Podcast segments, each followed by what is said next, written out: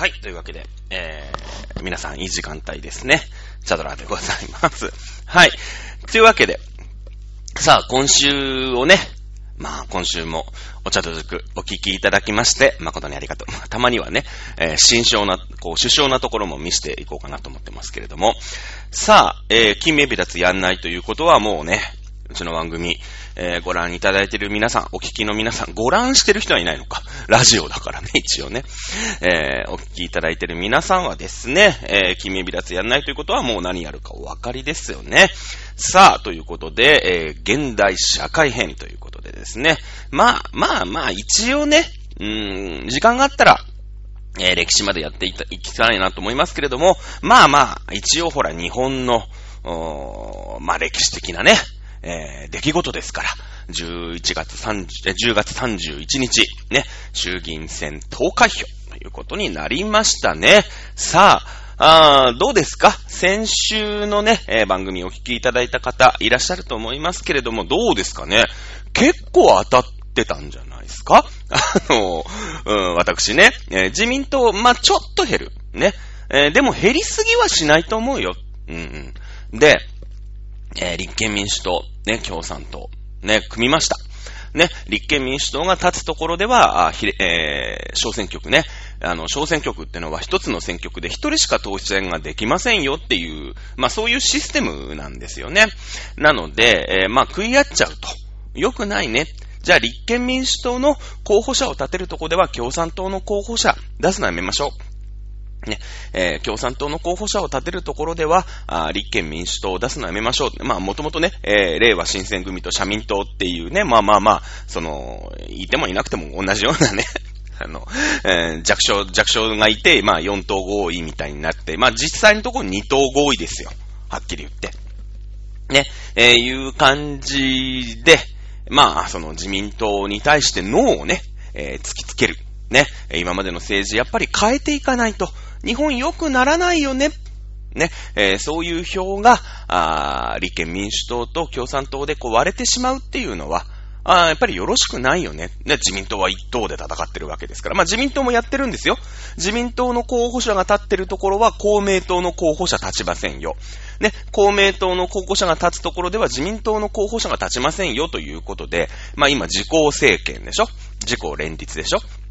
なので別にね、選挙の手法としては間違ってはいないわけです。同じ、政権を担当している公明党と自民党も選挙協力ということでね、お互いに食い合ったりしないように、候補者の調整ってのもずっとやってるわけですから、ね、やってるわけで、そうなってくると、じゃあ公明党じゃなかった立憲民主党と共産党でね、どの政党もこう出し合って、ね、日本を変えていかなくちゃ、自公政権にノーを突きつけるんだ、ね、やっぱり変えていかないと日本良くならないよっていう票が割れちゃうね、ね、これじゃ勝てませんから、1位になれませんからね、どっちか一本化して、そこに、地域に住んでる人全体で、小選挙区、ね、変えていこうっていう人たちの意見を、ここに集約しようよっていう、戦略だったんですけれども、ね、これがどうなのっていうのを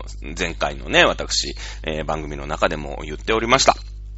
ね、共産党と組む、その自民党は嫌だよ。自民党は変えてほしい。ね、だけど共産党じゃないじゃんって。ね、共産党に入れるのすげえ抵抗あるよねっていう立憲民主党の支持者の人、いるんだよね。いるんですよ。共産党とは組めないって。ね。共産党っていうのは、今はね、そんなことなかなか起こせませんけれども、テロ集団。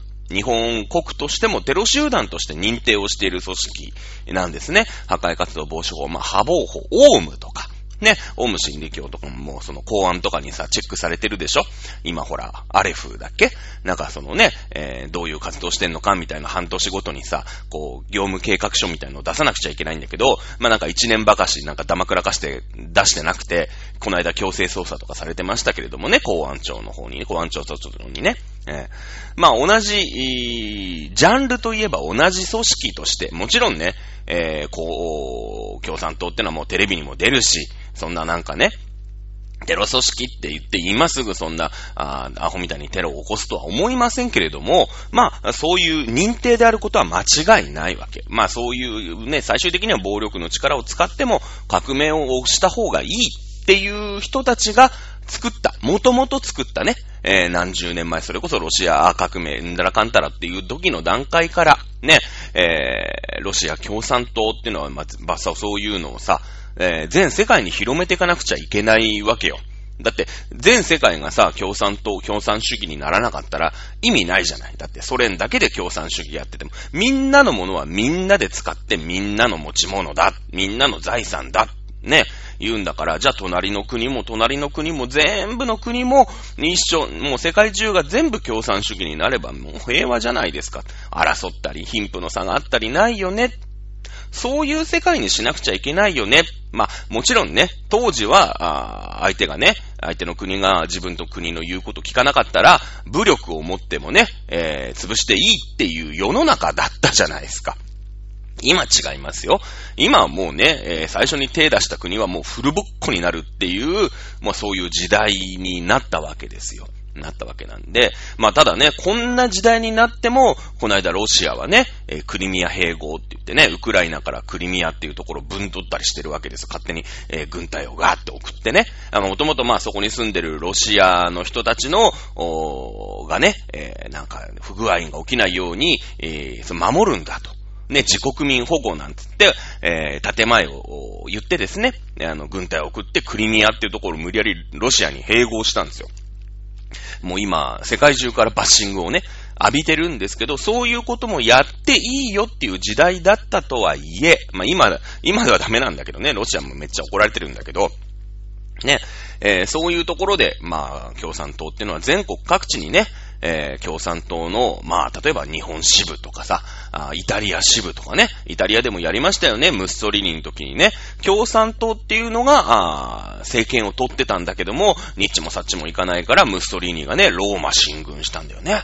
ローマ進軍して、革命というかさ、まあもう半ばクーデターみたいなもんですよ。ね、クーデターを起こして政権を取ったと。ね、それを見てたヒトラーが、あ、俺もって思って、進軍してったんだけれども、ここはほら、イタリアとドイツの人の国民性があるから、イタリア人なんかノリがいいからさ、革命って面白そうじゃん、やっちゃえよってね、なったし、あと教皇様ね、教皇様が、あ、ムッソリーニが何取るの？いいよ、やってみればみたいな感じでお墨付き与えたってのがあるんですけど、ドイツ人ってのは真面目でしょ？真面目だからさ、ね、やっぱルールを重んじる国民性なわけ。ね、なんでそういうなんかさ、そのなんていうのかな、ベルリン進駐とかしてもこれはダメだよとね、そういうやり方は良くない。ちゃんと選挙でね、決められたルールでまあ政権を取ったんだったら、あ、君が大将だ、認めてあげるけど、僕たちはそういうの認めないよ。ね、言って一回失敗した。ね、ヒトラーね、一回それで牢獄入っちゃう話もまあしましたよね、ヒトラー兵の時に。その時に日本にもね、共産党、日本支部ってのを作ったの。それが日本共産党なんですね。そこから脈々と続いているのが今の現在の日本共産党ということでございますので、まあそういう時代からね、暴力革命してもいいみたいな。うん。そしてさ、その、まあ確かにね、いろいろあるよ。そのコロナがあって。ね、その給付金どうのこうのね、僕たちその立憲共産党、まあ、立憲民主党、そして共産党なんてのはさ、まあのものの流れから言えば、労働者の味方ですよみたいなね、そういうこう弱者の味方みたいなのをこう出していくわけだね、出していくわけね、だけれども、じゃあさ、その昔と今って全然やっぱりその産業構造も違ってきてるしね、その昔はもう経営人、資本家対労働者っていうので分かりやすかったじゃない。めっちゃ。ね。もう資本家っていうのは労働者から絞れるだけ絞って、ね、自分だけたちだけがどんどん豊かになっていきますよ。ね。労働者はもうただただこき使われて、生きる死ぬぐらいのところの飯しか食えないボロを着てね、もうひたすら搾取される存在っていうところからスタートしてるわけ。資本主義対共産主義っていうもののところが。でも今違うじゃないですか。なんとなく。ね、やっぱり労働者っていうのもさ、まあ月何十時間ね、残業だって何十時間までとかさ、決まってるわけさ、ブロック協定とかでさ、労働組合なんて言ってね、やっぱり不当なそういう解雇とかさ、ね、労働の環境とかっていうのもちゃんとしていこうよ。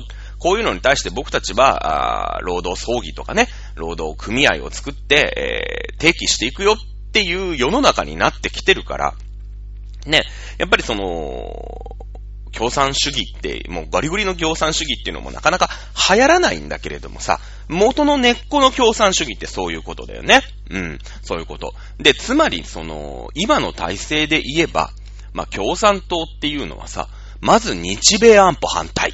ね、そりゃそうだよね。やっぱり資本主義の親玉アメリカでしょ。まあイギリスの次ね、第二次世界大戦、世界の覇権を握ったのはアメリカじゃないですか。ね、アメリカですよね。なので、まあアメリカと仲良くやっていく。まあアメリカが守ってくれる間に日本頑張ってねって言って、まあ日米安保ねいう形でその日本のね安全保障という枠組みにまあアメリカが重大に関与していくという話になるわけですよ。ね。そういう風になってくると、まあアメリカ側に日本ってのはいるわけだ。ね。だけどそれっていうのはおかしいよね。アメリカ側にいるのってやっぱりおかしいじゃないですかっていうのが共産党の立場なわけ。うん。でもね、現実問題考えてみて、今のじゃあ、自衛隊ね、だけで日本守れるかって守れないわけね。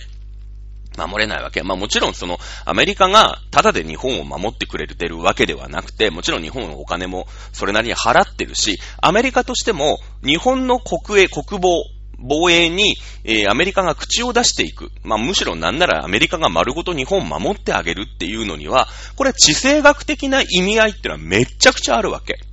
ね。世界地図。まあ皆さん思い浮かべていただきたいな。まあ今日はね、総選挙はあんまり面白くなかったから、まあ総選挙のこともやりつつ、世界情勢について喋っていこうと思います。何が落ちた？あれですね。キッチンにあるですね、タオルをかける吸盤が落ちましたね。まあいいんですけれども。あるんですよ。その例えば、東アジア。ね、一番上ロシア、北朝鮮、中国。結構やばい国ありますよね。やばい国があります。まあ、アメリカとしても、まあ、ロシアはね、じゃあ今資本主義なのか共産主義なのかって微妙な問題ですけれども、まあ、いわゆる専制国家。ね、なんかさ、親玉が、すげえ強大な親玉がいて、ね、プーチン、ね、習近平、それからキム・ジョン、ね、いますよね。強大な奴らがいて、まあ、そこいつらがさ、強烈にこう、キャプテンシーを発揮してね、ゴリゴリちょっとこう武闘派な人奴らが揃ってるじゃないですか。東アジアって結構ね、日本って危ないとこに住んでるんですよ。ちょっと前、私たちの感覚で言うと、その中東で超揉めてる時代あったよね。中東ってなんかいつでも揉めてんなみたいな。中東戦争とかさ、イラク戦争とかさ、イラクのこうクウェートのね、侵攻問題とかさ、なんかフセイン大統領とかね、あんな感じ。今あんな感じなのよ、やっぱりアジアって。で、まあ、世界地図パッと見たときにさ、日本ってこう、まあ、日本列島が弓なりにあるんだけど、どう考えても、まあ、ハワイとかさ、サイパンとか、まあ、サイパンってのはアメリカ領だからね、グアムとか、サイパンとか、なんですよ。まあ、ハワイ。そしてもうその先にはアメリカがあるわけです。アメリカ大陸があるわけですよね。そこを守るための防波堤みたいな形してません？日本って。ね、ロシア、ね、北朝鮮、中国、ね、この辺のさ、サンバカ大将がね、いてね、アメリカ、やっぱりアメリカ憎しな国でしょ？そいつらがさ、ね、こう、戦おうっていう時に、日本ってさ、めたくそ邪魔じゃない？なんか防波堤だよね。これその通り防波堤なんですよ。まあ、日本があそこで、ね、日本っていうこの防波堤で、あいつらを食い止めよう。っていうためには、もう日本なかったらもうそのまんま海、ね、いろんなとこの海にさ、出てっちゃうでしょ？ね、あそこに日本列島が防波堤みたいにあるから、北海道の先と、ね、九州の先とっていう、台湾のところとって守っていけば、なんとか陸地を越えるのはもう大変だからね。あとはミサイルぐらいで越えるしかないですから。ね、守りやすい。ね、ただの防波堤なんですよ、日本なんてアメリカにとって。ね。なので、その防波堤が、まあ、夢ね、じゃあって、だって、なんかさ、ね、わかるよね。ロシアがあってさ、北朝鮮があってさ、中国があって。ね、そっち系に寄っちゃうよね、どうしたって。逆に、ロシア、北朝鮮。まあ、北朝鮮はね、戦後をもうちょっと経ってからできましたし、怖くなったのは最近だけれどもね、中国にしてみれば、日本を取り込んじゃえば、その防波堤が最善基地になるじゃないですか。ね、そっから、外洋に出て、グアム、サイパンって、ね、ハワイ、アメリカって攻めていけるっていう、まあ、最善基地になりますよね。もうレーダーとかもう日本にバーって置いてさ、中国のレーダーとか置いたら、ね、超ラッキーじゃん。まあ、そうなりたくないよね、逆に言えばアメリカってね。だからアメリカはもう日本悪いっつってね、戦争の時は確かに俺たちは敵だったね、だけどもね、反省したよね、ね、もう無理でしょ、もうべっこべっこでしょってね。で、ごめん、原爆もさ落としちゃったんだけど、もうこれからはマジ俺らと一緒にやろうね、俺らが守ってあげるからね。実際守ってくれたんですよね。ソ連が戦後のどさくさに乗じてね、北海道をかすめようとした時も、お前ちょっとソ連さん、待って。いや、わかる。ね、確かに私たちアメリカとね、ソ連、最後その日本が、なんか降伏しないで万歳突撃とかしてくるから、ね、ソ連さん本当お願い、ね、ちょっと低下してって言って最後の低分済んだんだけど、北海道を取るの違うじゃんって。それ違うよね。そういうことしたら本当に俺とお前の対マン勝負になるから、それはダメだよ。ね。言って、ソ連も、ってなったんです。まだ当時、アメリカしか核兵器持ってなかったんですよ。戦後すぐって。まあ、戦中もだけどね、もちろん。ソ連も実験はしてましたけれども、まだ実用化できてない。まあ、つまりアメリカの一強なわけ。あれで言えばね。うん。なってくるでしょ。ね。で、もう僕たちが守ってあげるから。ね、軍事とかはさ、ね、お金もかかるし、大変じゃんってね。で、それお金かけなくていいから、もう、やっぱりさ、何兆円ってね、軍備にかけるだって無駄じゃんって。俺らが守ってあげるから、そんなお金かけなくていい。ね、資本主義の一員として、一刻も早く経済大国になって、わかりましたって言って、日本はもう国防のこととかを丸投げしてね。アメリカ軍に丸投げして、まあアメリカ軍に守ってもらった方がいいわけですよ。もうなんか追贈、日本のね、なんか出来たてのさ、なんかまあ自衛隊からね、まあ警察呼びたいってのになるんだけど、朝鮮戦争の時にね、でなってさ、ね、守れないじゃない、まだ日本の軍隊なんて弱々っちいから、ね、で、変ななんか中国とかロシアとかが出張ってきてね、そのたんびにごちゃっとするんだったら、ね、アメリカ軍に任せてくれた方が守ってくれるじゃないですか。で、他もね、いや、アメリカにあそこ守られたら無理っすわって、ロシアとかも諦めたんですよ。ね。で、そこにお金使わないで、じゃあ、発電所作りましょう。ダム作りましょう。都市の開発しましょう。地下鉄作りましょう。新幹線作りましょうってそのお金を回せたんですよね。だからあんだけ日本は発展したわけですよ。何の話？選挙の話だよね。うん。まあ、そういう流れの中での共産党ですよ。ね？共産党。だから、国防とかを、日米安保反対って、今言ってる党と組んで、じゃあ実際政権をね、政権選択選挙なんですよ。ね？言われても、いや、政権選択選挙は分かったと。でも今この瞬間にね、選挙が終わった時に、立憲民主党、ね、共産党合わせて240議席取りました。過半数です。ね。じゃあ、まあ、規模の大きさから言っても、枝野内閣ですかね、枝野総理大臣になりましてですね、枝野内閣になりました、ってなった時に、やっぱり共産党の言うことを無視できないじゃないですか。ね、日米安保反対ですよ。日米安保反対ってことは、自衛隊だけでこの国を守っていかなくちゃいけないんですね。守っていかなくちゃいけないんですよ。うん。ね、でも共産党、まあ、ね、そんなことないよと。ね、憲法9条があるじゃないか、日本にはと。ね、平和って祈っていればね、戦争なんか起きるはずがない。ね、いうのが、共産党の考え方ですよ。ね、もう憲法も改定禁止。ね、憲法9条の改正なんか絶対許さない。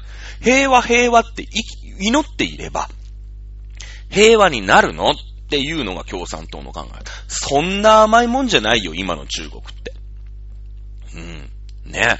もう尖閣取られますね。ロシアだって千島列島からね、ワンチャン北海道狙ってますみたいなところでうずうずしててね。うん。もうじゃあ自分のまだアメリカ軍が出張ってきてる、そんな、俺の子分の前、日本にも何してくれてんねんって睨み利かしてっから、まあ、ってね。中国なんかも、尖閣諸島のとこにちょろちょろっとこう、船飛ばしてくるだけでね、住んでるけれども、じゃあアメリカ軍が撤退しましたなんてことになったらよ、ね、もう一気に中国軍、尖閣取りきますよ。もう尖閣、沖縄、ね、台湾、この辺みんな取りに行きますよね。うん、もちろん台湾は、まあ、アメリカがね、守ってますから、まあ、台湾はもしかしたら諦めるかもしれないけど、尖閣は取りますよ。そしたら、尖閣取られたら台湾と尖閣なんかすぐですからね。あそこに中国の基地作るでしょうね、もちろんね。もちろん作りますよ。いうね、そういう共産党と組めまっかっていう話なの。ね。言ってることはさ、国民に対して言ってることっていうのは、いいことしか当然言わないじゃないですか。ね、私たちはね、働く労働者の味方ですよ。ね、もう全員に現金給付しますよ。それは僕だって現金給付欲しいですよ。ね、10万円ありがたく使わせていただきました、去年。ね、もう使っちゃいましたけれども、ね、何に使ったんだろうな、わかんないけどね。まあ、パソコン買ったかな。ね、あれですけれども、まあ、いいこと言いますよ。でも、国のね、やっぱり国家って何ぞやっていうと、領土があって、まあもちろん領海とか領空とかっていうものがあります。そこに国民がいますよね。うん。そして主権って言って、まあ国のね、監督がさ、及ぶこう範囲が、まあ国として認められる、まあ三要件になってくるわけなんだけれども、それを保持していかなくちゃいけない。よね。相手がなんか攻めてきたらさ、北海道なくなっちゃいましたとかっていうのは困っちゃうわけ。ね。だから、やっぱり、現金給付がね、本当になんか子育て世代にいくらとかさ、子供にいくらとか、なんか貧困者ね、生活が困難な人に7万円とかって、そんなのはね、どうでもいいの。どうでもいいというか、いや、大事だよ。大事だよ。その人たちにとっちゃさ、ね、20万円もらえるか0万円かとか、そういう話にもなるじゃないですか。今回自民党が取りましたから、給付金ないと思います、おそらくね。まあ、そういうところでは大事なんだけど、じゃあ国家の根本、ね、もう給付金とかなんとかって言ってる場合じゃなくて、日本どうやってね、よそ様の侵略者からね、国守っていくんですか、日本というこの国を守るんですかっていうのが、日米安保、在日米軍の話ですよ。ね、在日米軍を、いらない、ね、です。で、憲法9条も改正しません。つまり自衛隊ってのは軍隊ではなく今の自衛隊のままで守ってね。守れるわけがないんですよ。今の自衛隊だってアメリカ軍と一緒にやるんだけれども、憲法9条とかね、自衛隊法とかがあって、いろいろ活動が制限されてる。ね。もうアメリカ軍のね、お手伝いぐらいしかできないんですよ、はっきり言ったら。はっきり言って。できないですよ。今の活動でもね、そのアメリカ軍、おんぶに抱っこのアメリカ軍もいなくしちゃって、で、しかも自衛隊をね、超最強軍にするわけでもない。ね、超最強軍にしたら、ね、もうゴリッゴリのさ、まあ、それこそね、スイスみたいにさ、永世中立国みたいにしてね、もうアメリカのお世話にもなりません。でも中国が来ても本当にぶっ飛ばすか、俺らの力でぶっ飛ばすかなっていう永世中立国。スイスなんかそうですよね。スイスって別に永世中立国って言ってるけど、平和ゴリゴリじゃないからね。平和ゴリゴリじゃないからね。あんなもう、ヨーロッパのど真ん中にいて EU にも入ってないわけ。永世中立国だからね。当然 EU にも入りません。中立でいますよ。ってことは、もう EU が、ね、まあ今そんなことないけど、例えばロシアが攻めてきました。EU が攻めてきましたって、万が一 EU と戦争になったとしても、つまり、フランスとドイツが一緒になって、フランスとドイツとイタリア大したことないけど、が一緒になって攻めてきたとしても、スイスは悪いけど、どこにも味方してないから、自分たちの軍隊でお前らぶちのめしてやるからな。ね。ロシア、ね、ソ連、ロシアが攻めてきたとしても、いや、ソ連軍なんか自前で追い返してやっからって。いうのがスイスっていう国、永世中立国。別になんか永世中立国って宣言してそれをただただ唱えていれば、私たちは中立でいられるなんてお花畑じゃないんですよ、スイス人って。ね。それなりに国防費ってのはさ、まあもちろんね、スイスってのはほら、アルプスの少女ハイジじゃないけど、山に囲まれてる、まあ山、山岳の国なんで、まあ守る方にとっては結構、まあ楽とは言わないけど、まあ平地の国より守りやすいよね。守りやすいじゃないですか。まあ日本だってね、島国で全部周り海で囲まれてるから、守るのめっちゃ楽じゃないですか。ね、それでまあ、古来ね、天皇制ってのはもう2000何年、続いてきた。まあ少なく見積もっても1400年は続いてきたと、ね、思ってますけれども、ね、やっぱりさ、そういうまあ守りやすいっていうのがあるんで、その土平地にスイスがあって、それをさすがにね、ドイツ、フランスから守りきるのっていうのは、ちょっと大変かもしれない。うん。だけれども、まあ、山岳地帯とはいえ、お前ら攻めてきたって、俺たちの軍で追い返すからね。ね。もう少なくとも国境は守るよと。そっから攻めていったりはしない。永世中立国だから。ね。別になんかこっからもうスイスを増やしてやろうとか、ドイツのところをかすめてやろうとかってのはないけど、お前ら攻めてきたら分かってんな、つって。ね。こっちも軍隊めっちゃいるからね、つって。あの人たち結構ゴリゴリの軍隊持ってんすよ、スイス軍って。うん。ね。だから日本もいいですよ。日米安保反対であれば、もうさ、昔のね、その戦後復興から、経済成長をね、そのアメリカ軍に国防をお任せして、GNP1% 枠、まあ 1% ぐらいしか国防に使わない。まあ、普通の主権国家で言ったら半分から3分の1ぐらいしか、まあ国防費というかね、まあ自衛隊に対してお金を出してない状態だけども、まあその分、ね、まあ、国のさ、インフラ、ね、発電所、ダム、地下鉄、新幹線、ね、そういったものにお金を回すことができたから、日本の高度成長っていうのは、成し遂げてきたわけ。だけどもうさ、日本のね、これから高度成長になることっていうのもなかなか日本では考えづらい。ね。だったらもう日米安保、日本は自分たちでもう守れるようになりました。ね。なので、やっぱりさ、他の国の軍隊が自分の国にいるっていうのは、ちょっとね、やっぱりイレギュラーっちゃイレギュラーじゃないですか。なので、僕たちちゃんとやりますから。ね。まあ、アメリカさんの方のは、徐々にちょっと出ていっていく方向でっていうことであれば、ちゃんとその、国防軍としてね、自衛隊を軍隊として、格上げして、予算もいっぱいつけて、ね。で、まあ、今その、アメリカ軍におんぶに抱っこになってるから、その自衛隊法とかね、憲法9条とかで、自衛隊の活動ってのは、めっちゃ制限されてるんだけど、そういうのも取り払ってならわかるんだけど、ね、ただただアメリカ軍って出てった方がいいよね。で、憲法9条、唱えてれば、ね、攻められっこないじゃん。日本には憲法9条ってこんな平和ね、こんな立派な9条があるから、戦後、ずっと平和でね、いられた。違うんですね。アメリカ軍が後ろで腕組んで睨んでくれてたから、平和でいられただけなんです。日本人ニコニコポケッとしてられただけなんですよね。うん。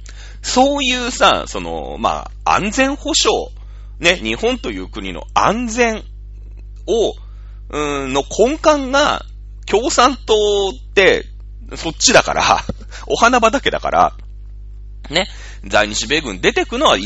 ね、自主独立なら独立でいいけど、そのための方策まるでない。ね、憲法9条ニコニコして9条9条9条9条ってやってれば、ね、平和憲法を唱えていれば、なんか、平和が訪れるみたいなお花畑組織だから、日本共産党って。じゃあ日本どうしていくの？ね、いうことになる。で、そこにくっついた立憲民主党ですか？立憲民主党もひどかったじゃないですか。じゃあその、確かに日米安保は、まあ、そのままだったけれども、やっぱり、やっぱり左寄りだったよね。麻生政権の後、まあ、菅直人内閣、鳩山幸夫内閣の時かな。もう戦後、日本とアメリカの関係ってのはもう最悪になりました。最悪に。そりゃそうだよね。やっぱり当時の民主党っていうのはさ、ね、ずーっとそのアメリカとの関係でうまくやってきた自民党を倒して、ね、政権を取ったわけですよ。うん。そしたらやっぱり日米安保っていうのはちょっと見直さなくちゃいけないよ。ね。やっぱ辺野古移設とかもさ、ね、普天間飛行場の問題とかもあったじゃない。最低でも県外って言って、あ、そうなんだ、やっぱり県外にね、出してもらえるんだって言ってさ、ね、国民の人たちはさ、あ、なんか民主党なら、ね、あの時はほら、消費税も上がっちゃったからね、変えてくれるんだと思って投票してさ、政権交代したんだけれども、いざ自分たちが運営することになったらもう自分たちの理想とはかけ離れてるわけじゃん。日米安保ちょっと文句言いたいんだけど、でもアメリカがそっぽ向いたら、やっぱり日本なんて守れるわけないし、ね、じゃあアメリカがそっぽ向いて日本あんま守んないよってなったら、日本の、まあ、軍隊というか自衛隊強くしなくちゃいけないわけじゃん。そしたらお金いっぱい引っ張んなくちゃいけないですよね。うん、今のもうほんと3倍4倍ぐらい自衛隊にお金突っ込んで、ね、人員だって教育しなくちゃいけない、戦闘機だって買わなきゃいけない、船だって飛行機だって買わなくちゃいけないわけですよ。ね、なってきて、じゃあ在日米軍のね、その普天間飛行場を辺野古に移設する。まあ、本当にね、街の中にある普天間飛行場ってやっぱ怖いじゃないですか。飛行機がさ、なんか落ちてきたりとかね、ちょっと着陸ミスったり、もうすぐ住宅地なんだよ。ね、そこはちょっと移設しないと危ないから。ね、で、辺野古って言って、辺野古のさ、ビーチのね、先に、その着陸のさ、飛行機の施設を作って、そこに移設するって言ったんだけど、それ止めると。ね、結局でも、じゃあ、アメリカ軍もう決まってたじゃんって、辺野古移設すんの。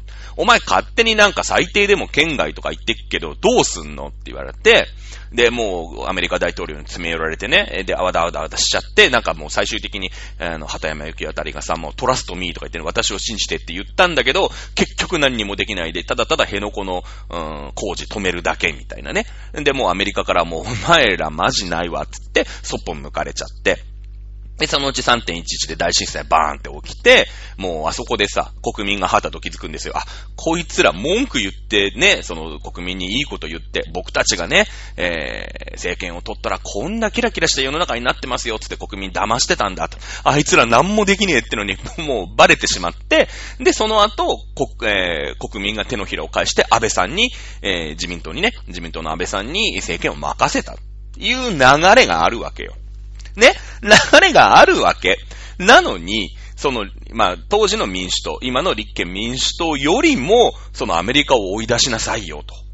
ね、いう、なんていうのかな、国の安全保障に対して、当時のあたふたしてたね、鳩山幸夫、菅直人、誰あと、野田さんかな？違うな。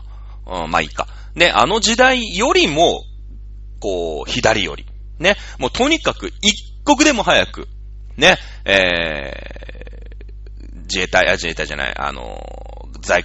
日米軍は出ていきなさい。そして自衛隊は憲法に違反していると。ね、憲法違反の集団ですよ、ということ。もう存在すら認めない。そんなんで日本のね、安全保障大丈夫なのかと。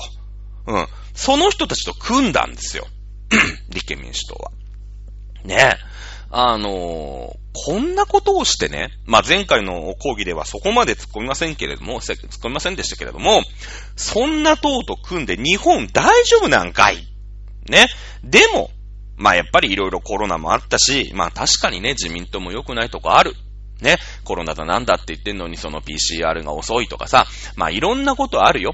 いろんな不満ある。やっぱりどうしたってコロナなんてさ、ねえ、僕が生まれてきて一番の、なんか日本の出来事、まあ、日本というか世界の出来事ぐらいのイメージじゃないですか。まあ、僕は少なくとも、申し訳ない、被災してね、とんでもない思いをした方がもしリスナーにいたら、本当申し訳ないと思ってるんだけど、3.11 のね、東日本大震災の時には僕北海道に赴任してたんで、本当にね、その地震の瞬間知らないんですね。僕車に乗ってたんですよ。小樽かなんかに、札幌に住んでたんですけど、小樽かなんかに買い物に行ってて、帰りの高速に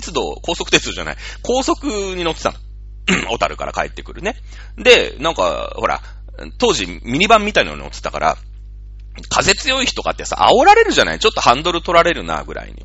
で、別に、まあ横にね、前の母ちゃんってか、神さん乗せてさ、普通に運転してて、で、テレビとかにもラジオとかにもしてない、普通にカーステレオでさ、まあ CD とかなんか聞いてたんだろうね。うん。だからその、地震の瞬間、まあ3か4かぐらいは揺れたと思うんだけど、知らないんですよ。全く。で、まあ、北海道だから、その、停電とかね、計画停電とか、まあそんなのも特になかったし、まあ物資も多少不足しましたけれども、そんなに困んなかったの。そのカップ麺がなくなりましたとか、お米がなくなりましたとか、ニュースでは聞いてたけど、あ、東京って大変だなぐらい、ごめんね。本当に、大変な思いをされた人、多いと思いますよ。多いと思うから、申し訳ないけど、僕の感覚としてはないの。で、阪神淡路大震災は、まあ、東京にいましたし、地下鉄サリンも別に、食らってないでしょ？ぐらいだよね。で、北海道のさ、大規模停電の時あったじゃない？なんか苫小牧かなんかの原発だか、火力発電所が止まっちゃってさ、もう北海道中停電の時には僕、もうこっち東京に帰ってきてたんで、あ、北海道って大変だなーって思いながらそのニュース見てたのね。全然自分の生活普通なんだから、その自分の生活がもうピンチになった瞬間ってないの。なんなら、今回のコロナ騒ぎで、あ、トイレットペーパーがあと二巻きしかないなっていうのが、なんか一応の、その、私のね、ピンチ、ね、44年間の最大ピンチ、社会的ピンチみたいな感じなんですよ。ね、そんなもんだから、その、まあ、コロナ対策とかでもね、まあ、やっぱり、これはやっぱり変えなくちゃいけない。自民党の政治、ここで終わらせなきゃいけないよ。ね、いうのは当然だと思う。ね、やっぱりあると思うんだ。そのぐらいのインパクトのある出来事だったよね、コロナって。うん、まあ終わってないけどもさ。ね、で、じゃあ、なった時にね、どうしようってなって、でも立憲民主党マジかと、組めんてってなってね、組んじゃいけないとこと組んじゃったんですよ、共産党と。ね、で。実際どうでした？立憲民主党。改選前110議席から96、14減らしてるんですね。減らしてるんですよ。これ共産党の方もそうなの。いや、共産党支持者ってのはやっぱりさ、ガチだから、いや、立憲なんてあんな中途半端な人間たちと組めないから。ね。いや、うちの執行部マジ落胆したわ、と。ね。立憲なんかとなんで組んでんだ。僕たちでさ、共産党でひっくり返すんだよ。そのぐらい共産党頑張れよっていう人たちがいたわけだよね。見てください。共産党改選前12議席から10議席に減らしてるんですよ。ね。で、まあ社民党1、令和新選組3、まあこの辺はまあどうでもいいとしてさ。ね。結果的にこれ立憲と共産で16減らしてんすよ。マジで。これ大失敗だよね。大失敗。言ってたよね、俺先週ね。言ってたよね。これ失敗する可能性あるよって。うん。でも自民じゃない。やっぱり政治って、これに対してノーをね、言わなかったら良くならないよ。っていう人が、維新に入れるんじゃないの？国民民主党に入れるんじゃないの？私先週言ってましたよね。見てください。国民民主党改選前8から11プラス3ね、それから、日本維新の会ね、改選前11から41プラス31ですよ。完全にここに流れてる。完全にここに流れてるんですよ。もう大失敗。共産党と組んじゃいけないんだよ。共産党と組んじゃいけないね、自民党ね。やっぱりね、コロナもあるし、ちょっと減るんじゃないですかね。276から261、マイナス15。ちょっと減ったね。5% ぐらい減ってます。5% ぐらい。これも予想通りですよ。で、この共産、立憲、自民が減らした分、これを足すと、31。ね、減らした分31。その分が維新に乗っかってんすよ。ね。完全にこの維新がですね、まあその、自民じゃないけど共産とは組めないっていう人たちね。それからやっぱり自民も、まあいろいろコロナ関係もあるし、やっぱ古い政党だしね、やっぱちょっとここでお灸を据えてあげなくちゃいけないなっていう人たちが、ほら、維新に期待をしててるんですよ、これ。期待してるんですよ。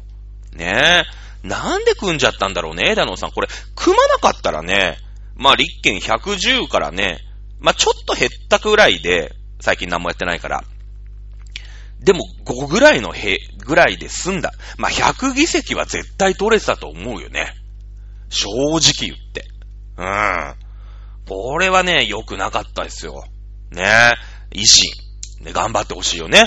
伸ばしたの、こんだ、もう3倍増ですよ。まあ、260か 270% 増ですよ。ね。頑張ってほしい。でもさ、今回は、この立憲と共産のね、まあ、立教合作というか、ここの、まあ、ポカがね、あって、棚ぼた式にちょっとこう、もらったところあると思うんだ。この31票分。31票じゃない。31議席分ね。だから、まあ、いいじゃない。期待をされてるのは事実だよ。期待されてるのは事実。だけど、まあ、まだ、その、棚ぼた的な、消極的なさ、維新への票だよね。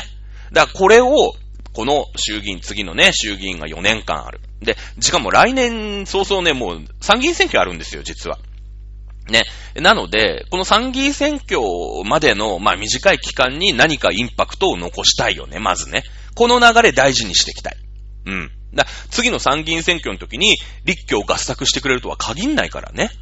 こんだけ失敗してんだから、いや、参議院選挙でもこれで行きましょうってちょっとなりづらいよね。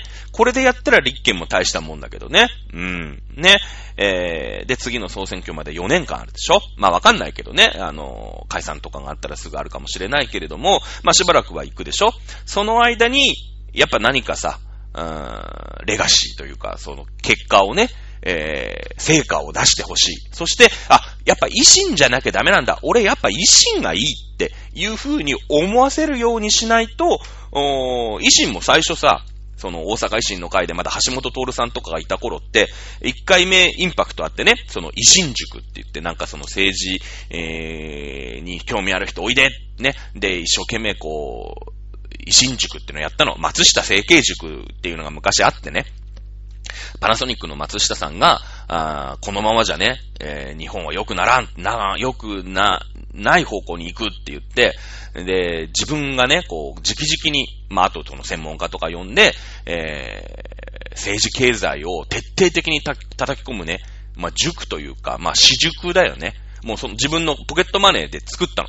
で、その人たちが、今の自民党のね、中堅から、まあ、幹部にいたりするんだけれどもさ、まあ、それと同じような感じで、今度、橋本さんの時ね、大阪維新の会が維新塾っていうのを開いたんですよ。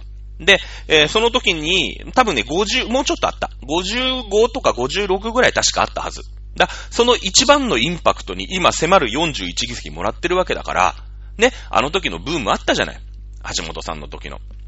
ね、それに次ぐ41議席なんだから、これをやっぱりね、自利品にしてっちゃ、良くないよね。良くない。良くないと思う。ねえ。どうこのね、4年間、こう、維新が、この41議席、まあ、第3党だからね。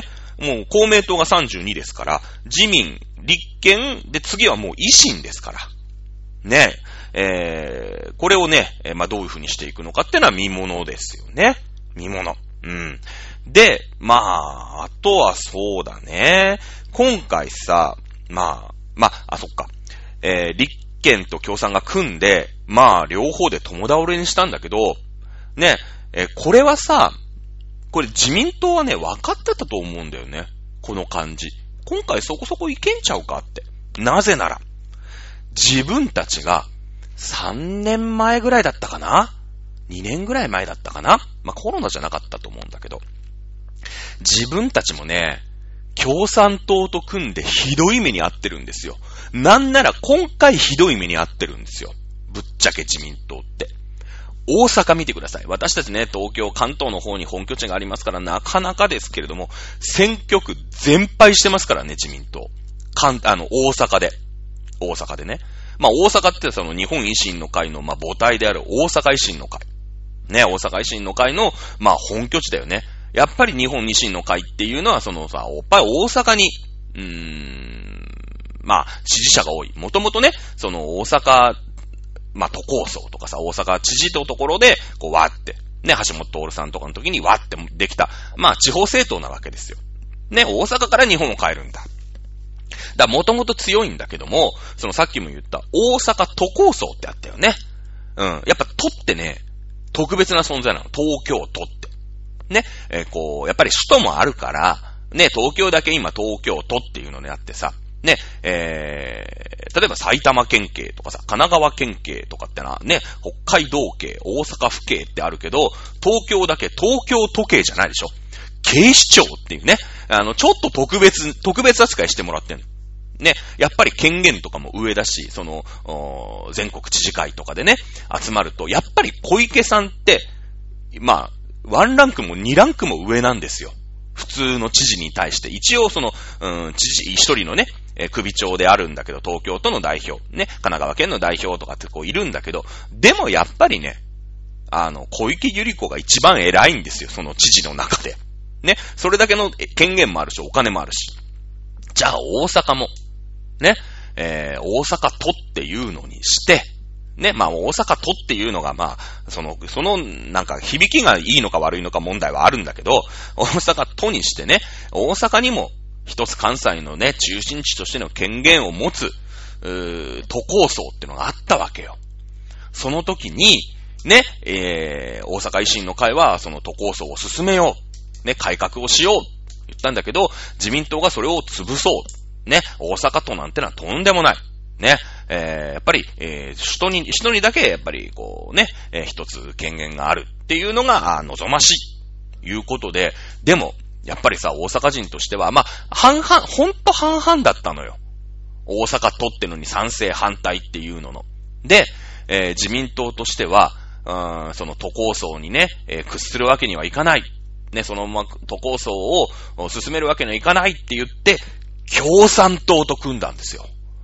共産党と組んで大阪都構想を潰したんですね。ね。これは大阪のさ、まあ、府民ですか？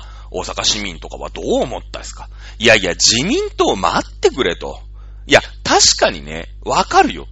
確かに共産党も大阪都構想反対です。で、自民党も大阪都構想反対です。維新が大阪都構想賛成です。ね。このまま行ったらギリギリ、本当にどっち転ぶかわかんないぐらいです。で、共産党と組んで潰しましたは、まあわかるけど、大阪都構想を潰すためだけにね、国民、投票をしたんですよ。ね。府民の選挙をしたわけ。その時に、共産党と組むってどういうこと？お前らには信念もなんもないのかと。ね。これをやったんですよ。やったんですよ、自民党は。大阪で。ね。自民党大阪府連がやったんですよ。共産党と手を組んで、ね、共産党さんって言って。大阪都構想をちょっと私たち潰したいと思ってるんです。一緒ですよねって言って。これ私たちで協力して、ね、この住民投票、なんとか、勝ちましょうって言って組んだんですよ。ね。お前らには信念がないのかと。共産党と組んだんやで。で、まあ今、図らずとも大阪弁になりましたけれども、ね。そこで、もう自民党の地盤がバクーン！今まで自民党を信じてた人。まあ信じてたというか、支持してた人も、いやいやいや、お前ら何でもありかいと。共産党と組むでどういうこと？共産党の幹部と仲良くするどういうことやねんってなって、ね、自民党ゴリゴリの人はまあいいかもしんないけど、まあ、なんとなくっていうのも失礼だけども、まあ自民党やったら、経験もあるし、うまいこと日本やってね、大阪なんとかしてくれるかもしらんなっていう人もいたんだけど、共産党と組むでどういうことって。ね、だあかんって。うん。自民党前入れてたけども、維新入れよう。やっぱり維新がいいと思うわ。って、大阪の人思ってたんですよ。ずっと、あの時からずっと思ってんの。今回見てください。大阪選挙区。小選挙区自民党全敗です。大阪、まあ、大阪維新の会というか、まあ、日本維新の会になるんですけども、日本維新の会の候補者が全部小選挙区で勝ってるんですね。うん。やっぱりね、その主義主張とか根本が仲悪い人を上辺だけでね、握手する人ね、その人たちの味方が、ね、いなくなるんですよ。いなくなるの。これ分かってたんですよね、自民党の人たちは。大阪で苦い経験してるんですよ。しめしめと思ったはずですよ。立憲と共産組むんすかつって。これなんかね、マスコミのなんとか報道とかまあ、見てると、その自民党ね、単独過半数割れ、もうほんと230も取れないんじゃないか。ね、40議席、50議席失うんじゃないかって言われてるけど、これそんな減らんぞと。ね、これ立憲共産が地盤沈下する可能性あるよ。自民党の人分かってたと思うね、多分ね。思ってたと思う。ね、今回ね、私先週ね、まあ、明らかな数字は言ってませんけども、まあ、自民党ちょっと減るかな、みたいなぐらいは言ってたでしょ。ね、まあ、投票が終わりまして、8時の段階でね、各社、マスコミ、テレビ各社が、まあ、ラジオでもやってたのかなわかんないけど、選挙特番をやりますよね。その時にね、もう選挙特番だよ。選挙特番で、僕なんかね、ただただスーパーの店員がこうやって喋ってるだけですけれども、もう、一日中政治のことを考えてるね、政治部ってのがいるわけでしょ。NHK にもいるし、ね、日テレにもいる、TBS にも、富士にもきっといますよ。ね、その人たちが一生懸命こう考えたりとか調査とかして、投票結果の予測出ましたいうときに、まあ、NHK は割とね、まあ、外さないように、こう、レンジを持ってね、210から250みたいな感じだったの。立憲も99から141みたいなね、幅を持って言うんだけど、これ調べました。テレ朝。ね、夜8時の段階、投票終わった段階で、自民243、ね、ぐらいじゃないか。ね、立憲113ぐらいじゃないか。ね、テレ東、自民240、立憲110、富士、ね、立憲230、自民230、ね、立憲130、いう風に予測、最初の速報をバーンって出したんですよ。どうですか？結果、自民261、立憲96ですよ。大外れですね。大外れですよ。もう赤っ端もいいとこなんだよね。ね。これやっぱりさ、出口調査って言ってね、僕も何回かされたことあるんだけど、投票所に行って、投票終わって出てくるじゃない？そうすると、まあマスコミの人が待っててね、すいません、ちょっとお時間よろしい、アンケートよろしいですかって言って、いいですよって言うと、いや、あなた今、誰にね、投票しましたとか、じゃあ、なんとかさんです。ね。比例の方は誰に投票しました？何党に投票しました？何々党です。あ、そうなんですね。今回の投票どんな感じですかねって言ったら、なんか、ね。例えばだけど、まあ消費税がね、上がってちょっと困ってるんで、とかさ、そういうちょっとコメントを言ったりとかってするのが、まあ出口調査っていうのがあるんだけど、これね、年々出口調査の、この的っていうのかな、精度が、下がってるよね。下がってる。なんならね、先週の僕の放送の方が当たってますよ。悪いけど、もう富士なんかひどいよね。自民230。ね、過半数割れするんじゃないか。過半数233だったかな、なんですけれども。で、立憲130取るんじゃないか。ね、会見前110ですから、20伸ばすんじゃないか。っていう予想を立てたんですよ。政治のプロですよ。ね、政治のプロ。ね、実際問題130どころか、110から130、20伸ばすどころか14減らしてんすよ。富士のね、政治部の皆さん。ほんと何やってんだと。ね、自民党も276から230、ね、46議席減らすんじゃないか。ね、言ってたら15で済んだんですよね。ね、これがね、なんだって言うとね、もう、あれだよね。マスコミっていうものの信頼度。ね。もちろんこの結果も落ちてるんだけども、マスコミに対しての神通力みたいなのが、もう全体的に落ちてるよね。うん。私はほら、アイドルオタクだから、ね、欅坂46もいきなり欅坂の話しだすんだけど、ね、アイドルもういなくなっちゃいましたけどもね、欅坂46、サイレントマジョリティっていうさ、まあ一番多分有名な曲ありますよね。サイレントマジョリティっていう曲あるじゃないですか。ね、が影響してますよね。まあ僕もそうなんだけど、よくこの番組で言うんだけど、マスコミの言ってること嘘ばっかりだよ。マスコミほんと嘘ばっかりしか言ってないよって思ってるじゃない。それこそさっき言ったね、戦後の GHQ っていうので、夢ね、戦争っていうものを日本人が思いつかないようにね、ちょっとリベラルな、ね、保守ではなく革新、まあいわゆる共産党よりな、立憲民主党よりな、マスコミっていうのでね、まだ当時マスコミっていうのはもう絶対信じられてるものだったわけじゃないですか。ね、国民に対して。ね、なので、ちょっとこうさ、まあ、左寄りな、リベラル寄りな、マスコミを作ることで、日本人をコントロールしたんですね、アメリカが。うん。日本人がそういうさ、軍国主義じゃないけれどもさ、まあ、だって、占領してる奴が原爆を落としてる奴に占領されてるわけだから、恨んだりするよね。やっぱり恨むよね、普通だったら。うん。で、アメリカふざけんなと。ね。いつかアメリカぶっ倒してるからなっていう風に日本がならないように。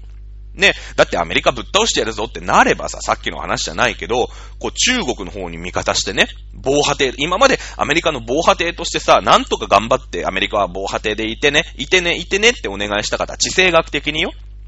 だけど、逆に、中国とか、ロシアとか、朝鮮とかと手を組んで、ね、日本が、そいつらの最前基地になる、化ける可能性もあったわけですよ。そこをやっぱりアメリカは抑えて、ね、まあ、毎日あいつらテレビ見るよね。だから、報道機関をね、ちょっと、そういう軍国主義的なのから、左寄りな、ね、そういうのを監視し続ける。政府のやることに、乗っからない。ね、政府のやることに反対、どうなのかな、こう、懐疑的な目で見る、ような、ところで、マスコミを変えたわけ。まあ、あと教育も変えたよね。教育基本校とかも変えて、そういう天皇の名前を覚えさせるとかさ、そういう天皇って神だからみたいなのをやめて、ね、戦争っていうのに日本突入してて軍部が悪くてね、本当にアジアの皆様にご迷惑をおかけしましたみたいな教育をまず子供にしていくと。ね。で、もう大きくなったお友達、大人には、マスコミでね、政府のやることっていうのをチェックする。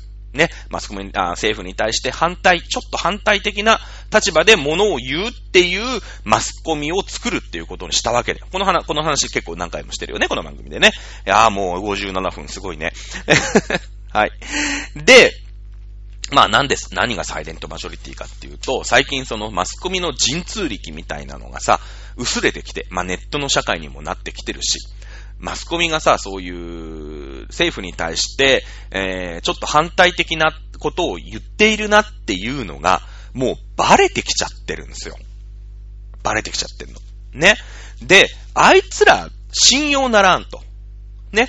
信用ならん。特に、私もそうなんだけれども、保守的な意見を持ってる人。まあ、いわゆる自民党の支持者、公明党の支持者、今の政府の支持者だよね。に、の支持者っていうのはさ、あいつらは本当にまあ、なんか政府の批判しかやらんと。ね。それしてれば飯食えてると思っとるっていう風に僕は思ってる。僕は一応まあ政府系というかね、保守系の考え方の人ですから、マスコミに対していいイメージは持ってない。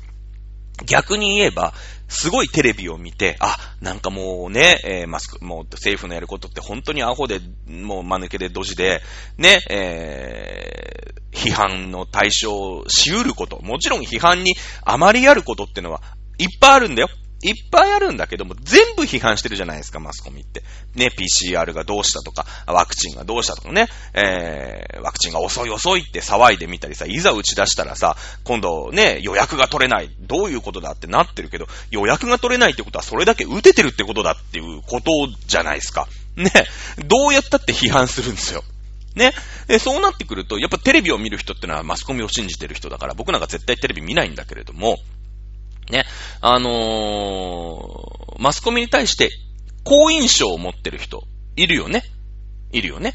やっぱりさ、モーニングショーを見ないと朝が始まらないなとかさ、報道ステーション見ないと一日が終われないなみたいな人いるじゃない。あ、で、それで見て、ね、世間をこうニュースとして、取り込むっていう人絶対いるよね。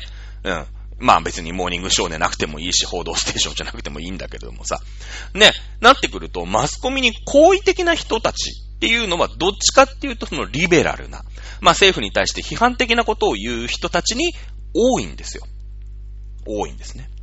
で、そうなってくると、まあ何がなんでサイレントマジョリティにこの話が繋がっていくかっていうんだけど、そのマスコミがね、あ、すいません、テレビ朝日ですね、僕なんか例えばさ、テレビ朝日です、ちょっとご協力していただきたいんだけどつって、僕なんかはね、テレビ朝日かよって、もういつもね、なんか政府批判ばっかりして何の脳みそもないね、局ですかと、まあ、そんな局とね、話もしたくないからお前らとっていう人たち、保守層に多いよね。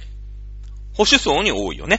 マスコミにその非協力的と言っちゃ、まあ、それまでなんだけれども、TBS って、ね、テレビ朝、まあ、ここの2局ってのはもう完全に、ね、その、リベラル寄りな、マスコミの中でも特にリベラルな、ね、局なんですよ。まあ、よくその、報道とか見てるとね、わかるんだけれども、ね、やっぱりさ、保守系の人にマスコミの信頼度がないから、その、マスコミによくちゃんと答える人、ね、マスコミに喜んで答える、ね、いやいや、やっぱりさ、コロナ対策とかで政府はね、何やってるんだという意味で僕は今回、ね、立憲民主党に入れましたよ、なんていう人は、そのマスコミのインタビューに快く応じることが多いんですね。多いでしょうね、おそらくね。うん。だって、こんだけね、マスコミ各社が出口調査とかお金をかけて、いっぱいサンプルを取っても全国で多分何万何十万で取ってるわけじゃないですか。ね、一つの選挙区、あ、ここはこのぐらいの出口調査したから、あ、この候補者勝ちそうだなとかっていうのを各、都市とかでやってるわけよ。ね、で、今回その、実際問題ね、投票所に行って、投票した結果が、この自民261、立憲96ってのが正解なわけや。だけど、NHK からテレビ朝日、テレ東、富士に行って、もう全部そうなんだけど、TBS から日テレからね、テレ東かと、わかんないですけれども、こんだけ外すっていうことは、やっぱりマスコミの選んだピックアップした、集団、ね、マスコミのその出口調査に応じた集団が、全体の集団、と偏ってたっていうことに他ならないわけですよ。ね。で、各社、そのばらつきの問題もあって、それは全員に聞いてるわけじゃないから、ね、各社ばらつきはあるんだろうけど、総じて自民党は結果よりも予想が低いよね。ね、261に対して NHK は212から253。まあ、一番多いところ見たって減ってるよね。テレ朝243、テレ東240、富士230。ね、減ってる。で、立憲民主党は、どんなに見積もったって最終96だったわけでしょ？ね、NHK99 から141。これでも足んないよね。テレ朝113、テレ東110、富士130。いうことで、ずれてるわけよ。全然、全社ずれてるの。っていうことは、その、どのマスコミに対しても、聞いた人わかんないよ。その、どこまでその各社のね、テレビクルーが情報を共有してるのか。あ、ここの投票所はテレ朝さんやってお願いします。ちょっとその情報僕にもください。ね、その代わりここ日テレ僕やりますから、みたいなことをしてるのか、各社ね、独自に調べてるのか、ちょっとそこは私、マスコミの人間じゃないんでわからないんだけれども、実際問題投票の結果とこれだけズレがあるっていうことは、この出口調査に関してめちゃくちゃズレたところでインタビューしてるっていう結果に他ならないわけ。じゃあ、ね、どの会社も、どの、マスコミも自民党を少なく予想して、立憲を多く予想したっていうことは、まあもともとね、マスコミっていうのは、まあ自民党に対して、まあ今の政権を取ってる自民党に対して批判的な、まあ集団であるということを加味しても、ここだけずれるっていうことはこの出口調査がずれてるわけですよね。からそもそも、あ、いいですよって言って、その、マスコミの取材に、みんなが等しく応じたとは、到底思えないですね。うん。これをだから、サイレントマジョリティ。まあ、静かな。物言わぬ、多数派。ね。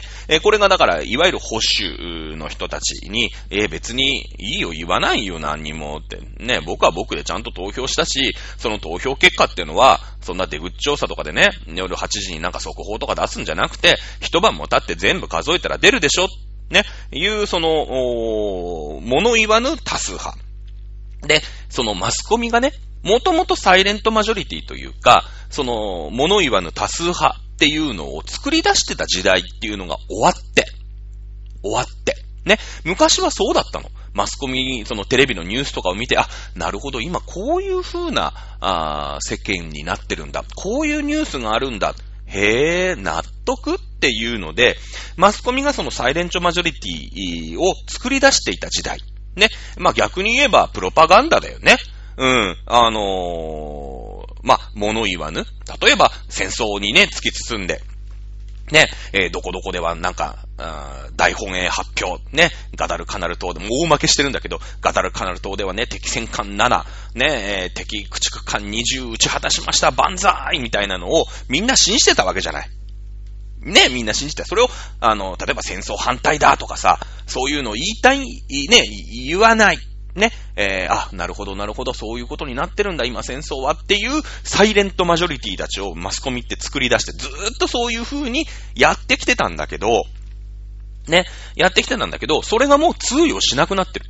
逆にサイレントマジョリティたちね、今のまあ私も含め、まあ保守系の人たちっていうのがサイレントマジョリティとしてマスコミの前に、声を出さないよいうことになって、マスコミが、その、まあ、対義語っていうのを、まあ、なんて言うんでしょうね。ノイジーマイノリティとでもいいんですかね。その、わーわー文句を言う人たちが、ほんの一握りだよ。っていうのにマスコミが陥ってるんじゃないかな。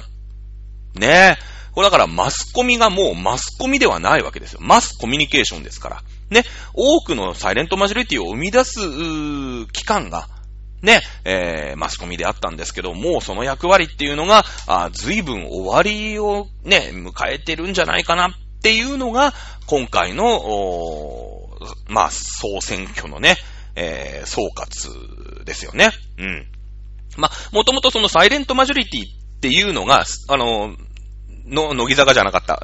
欅坂が有名になっちゃったから、なんかアイドル用語みたいになってんだけど、もともとサイレントマジョリティって政治用語だからね。うん。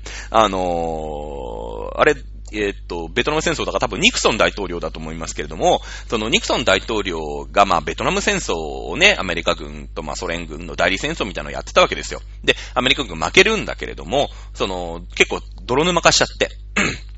で、アメリカでも、そのベトナム戦争どうなんだみたいな、その学生運動みたいなのがバンバン起きたの。ね。だけど、で、まあ、マスコミとかもそうやって取り上げるじゃない。今、その、学生たちがデモを起こしています、みたいな。で、ニクソン大統領は、その、サイレントマジョリティたちに僕たちは話しかけてるんだと。ね。その、確かに目立つよね。ノイズインマイノリティっていうんですか、そのわーわー言う人ってのは目立つし、まあマスコミとかにも出ることがあるんだけれども、大多数のアメリカ人はサイレントマジョリティじゃないかと。ね。物言わぬ大衆。ね。静かな、まあ多数派。ね。じゃないですかと。その人たちに僕は話しかけます。っていうので演説をしたんですよ。確かニクソン大統領だと思う。ね。確か。ね。多くのアメリカ国民は声を上げてないんじゃないか。ね、声を上げてない。反対の声を上げてないってことは、まあ、賛成じゃないかっていう、まあ、そういう解釈をしたんですね。ニクソン大統領。まあ、共和党の大統領だけどもね。うん。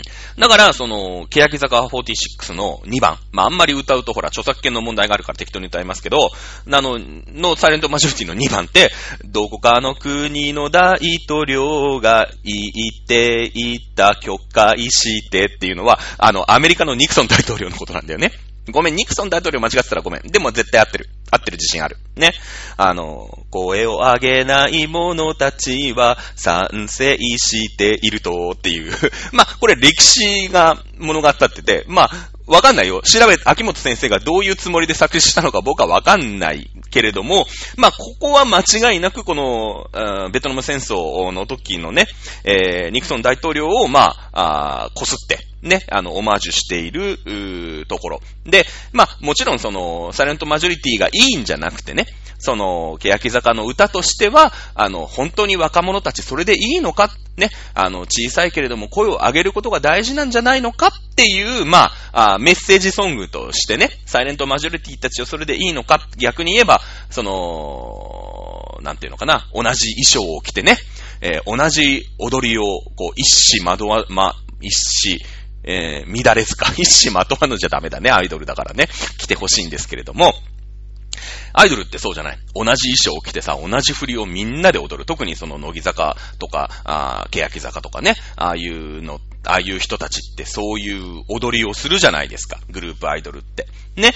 だけれども、その、君たちアイドルで、まあ今型にはめられてね、やっているんだけども、自分をね、ちゃんと持って、ね、この後じゃあどうするのか。自分がどうしていきたいのかっていうのをしっかり持ち続けろよっていう、多分そのアイドルに対してもね、その今のメンバーたちのアイドルに対してのメッセージでもあり、逆にその若者がなんとなく学校に行って、なんとなく大学に行って、なんとなく就職して、それでいいのかと。君たちそれで本当にいいのっていう、まあメッセージソングっていう、まあよくわかんない。なんで、総選挙の話から、欅坂の話してるかよくわかってないんですけどもね。まあ、そういう、まあ歌なんですよ。サイレントマジョリティって。もともとそう、サイレントマジョリティは政治用語だってのを言いたかっただけなんだけど。ね。まあそんな感じですかね、今回はね。もう1時間以上喋ってますね、なんだかんだ言ってね。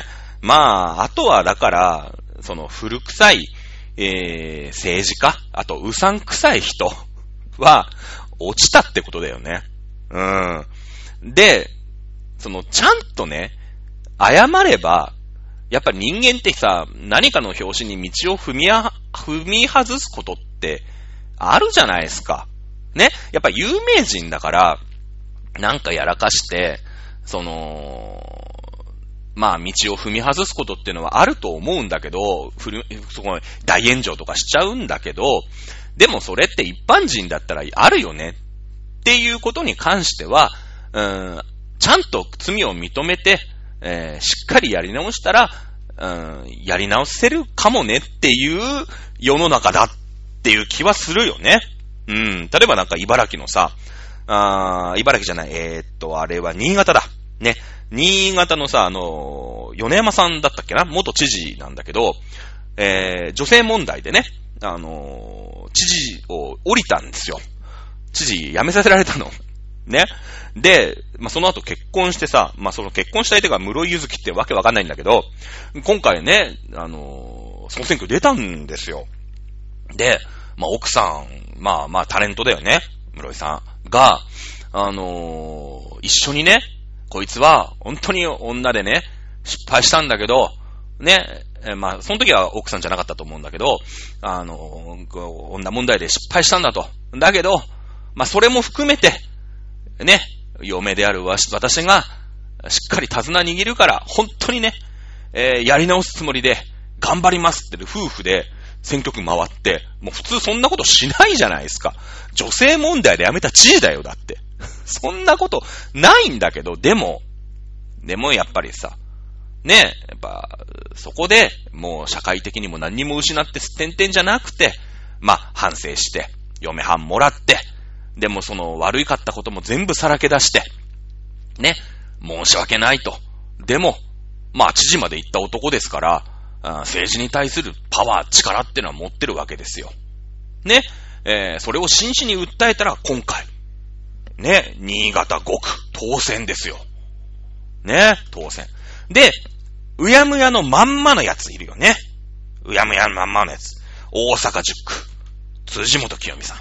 ね、まあ、親父がね、土建屋と組んでね、関西生コンっていう、まあ、調べりゃすぐ出てくるんだけど、この人ね、有罪判決もらってるんですよ。執行猶予中なんですよ、今、実は。ね、実刑じゃないんだけど。執行猶予中なんですよね。だけど、それをこう、まあ、あやふやにしてね、まあまあ、その、嫌疑不十分みたいなのでさ、その、まあ証拠もね、実刑にするまでのあれはないかな。でもまあ執行猶予みたいな感じで、この人犯罪者なんですね、辻元清美ってね。うん。今回、大阪、あれは10区ですかね。大阪10区。ね。ボロ負けです。やっぱりさ、そういう、まあまあいろいろあったんだろうけど、そういうなんか暴力団絡みみたいのね、そんな変な土建屋とつるんでね、悪さして、執行猶予だかなんだか知らないけど、意見シャーシャーとね、私は有名人だし、その、立憲民主党の中でも有名人だしさ、まあ受かるだろうみたいなので、選挙やったら、ボロ負けですよ。で、その、比例復活で、比例の、あれに乗るんだけど、どのぐらい惜しく負けたのかっていうのが大事なのね。で、例えばさ、1万対1万5とかで勝ったら、もうギリギリだけど1万5の人しか当選しないじゃない。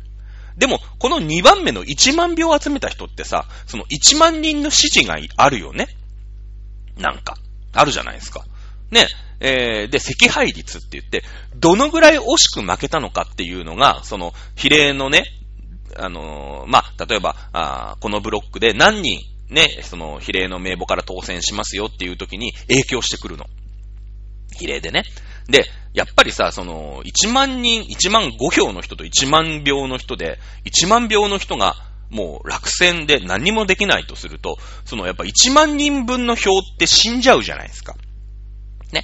なので、やっぱ、すげえ惜しい人っていうのはそれなりのさ、支持があった人だから、ね、その比例の上の方で当選できるかもしれない。復活する順位高いんですよ。で、辻元さん、ボロ負けです。ボロ負け。ね。そりゃそうだよ。犯罪者だもん。こんな人が国会議員やってちゃダメ。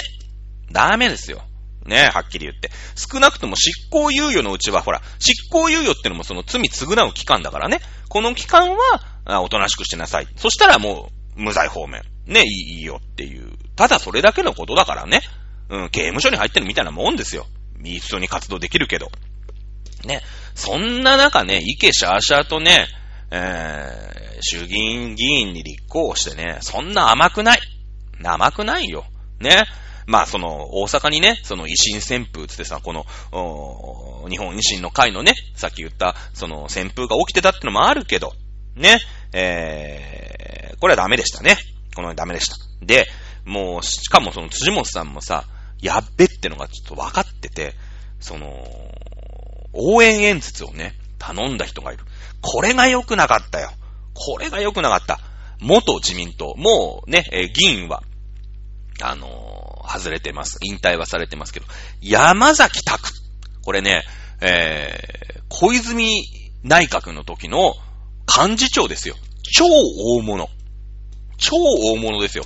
もう自民党の重鎮というか、もう引退してますけど、重鎮中の重鎮です。山崎拓。ね、YKK なんつってね。こう、当時のその小泉さんの時ね、小泉純一郎わーってもてはやされたじゃないですか。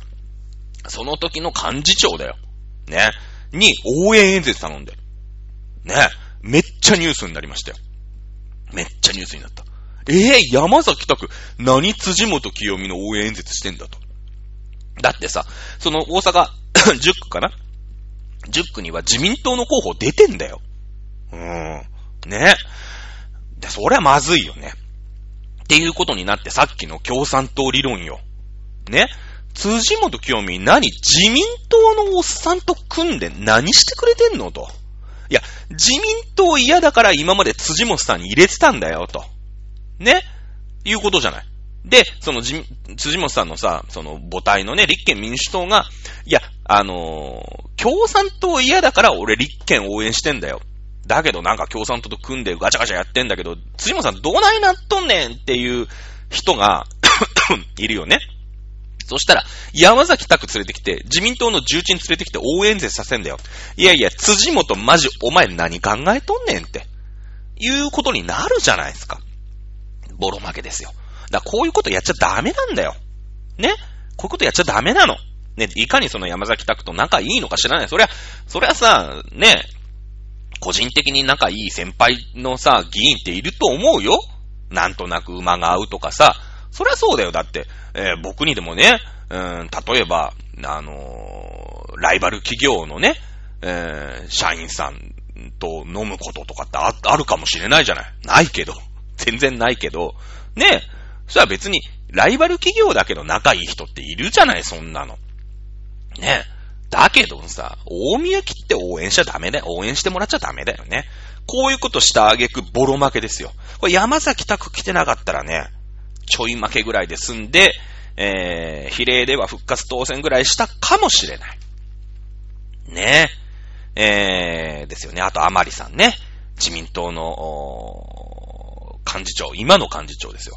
ね。この人もやっぱ政治と金のさ、この間のね、選挙の不正のね、やつで、その元の金は、この甘利さんがもらってたんじゃないか、みたいなことになってんのよ。ね。それもなんかうやむやのまんまで、まあ、岸田さんがさ、自分ところのね、派閥の岸田さんが、総理になったから、まあ、幹事長やるってなったんだけど、そこもなんかまだうやむやで、なんかうさんくさい。ね。神奈川、これ15区ですよね。神奈川15区。海老名とかさ、大和市とかあの辺だと思いますけれども、敗戦ですよ。自民党のね、現職の幹事長がね、総選挙の小選挙区で負けるなんて、こんなことは聞いたことがない。だからこういう人をね、幹事長に置いちゃダメなんですね。ダメですよ。はい。もうなんかその交代がね、茂木外務大臣だということになってますけどもね、いうことじゃないですか。そういうこう、うやむやなんだけれども、昔からの地盤とかね、なんかそういうしがらみとかね、そういうのでやってる人っていうのは、まあ、やっぱり実力主義の時代になってったことじゃないですか。日本の政治家、いいことだと思いますよ。うん。東京8区、石原伸晃ね、落ちました。ね、この人はもう何にもしない。何にもしない。もう石原軍団がさ、舘ひろしとか、ね、渡哲也とか、が、ね、まあ、だからその石原軍団の裕次郎さんの子供ですからね、石原軍団、まあ、ね、ですから、ね、が応援に入って、その力だけでね、選挙勝ってきたのはよくわかりますよ。もう石原軍団なくなったじゃない、石原プロ解散したじゃないですか。だから関係なくなっちゃったですね。石原軍団も応援演説来なかったですよね。落ちましたよ。ね、落ちました。ざまみろですね。こういうことをやっちゃダメなんですよ。だからちゃんとね、地道にやってる人。ね。地域にね、密着して、ちゃんと地域にいて、これあぐらかいてる人ってダメなんですよ。ね。そういう世の中にね、なっていったんじゃないかな、というのが、今回の選挙の総括ですね。総括って言ってる割に全然長かったですけどね。1時間20分喋ってますけれども。全部聞けてる人いるんすかね？わかんないですけど。まあ、いいでしょう。はい。ということで、現代社会はひとまずこちらで終わりにしようかなと思ってます。まあ、わかんないけどね。またなんか大きい事件があったら、やっていくかもしれないですけどもね。ということで、今週の講義以上でございます。ながらありがとうございました。さよなら。